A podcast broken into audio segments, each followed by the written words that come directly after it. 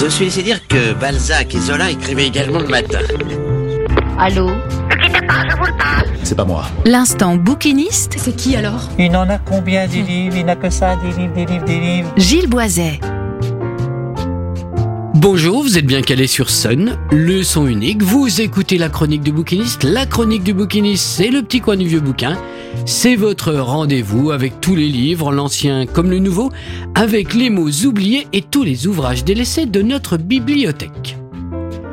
De tous les apocalypses que la littérature a pu prédire à l'humanité, il en est un qui ne se lasse pas d'étonner et de surprendre. Le monde pourrait mourir de vieillesse. Quelques survivants attendent la fin, accrochés à une falaise surplombant la mer. Un homme vaque, caché dans une anfractuosité rocheuse, écrit les dernières lignes d'un journal que personne ne lira. Une jeune femme, Nima, a marché deux mois pour le rencontrer.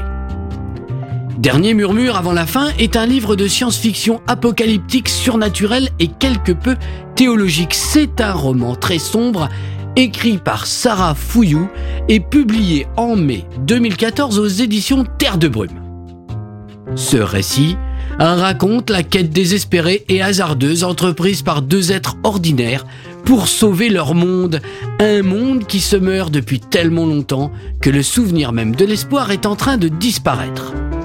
Nima a besoin de Vac car il sait lire et pourra déchiffrer les trois livres qui peut-être, qui sûrement détiennent le secret d'une terre à nouveau fertile et généreuse. À moins, à moins que ces trois volumes ne soient que fumisterie d'alchimistes, science de mirliton ou calambre d'aine religieuse, qui peut savoir? Car les dieux existent, la science les a rencontrés. Ce livre de Sarah Fouillou est à la frontière de deux littératures, à la croisée de deux niveaux de lecture.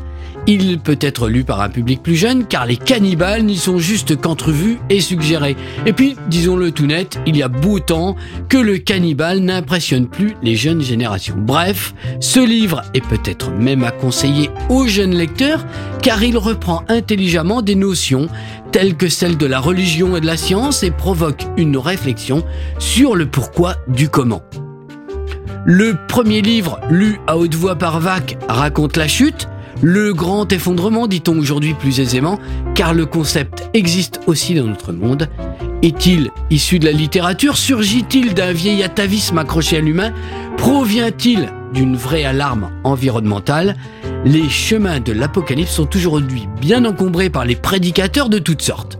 L'imaginaire s'y mêle dangereusement avec le réel et la littérature prend toute sa part dans, dans cette schizophrénie.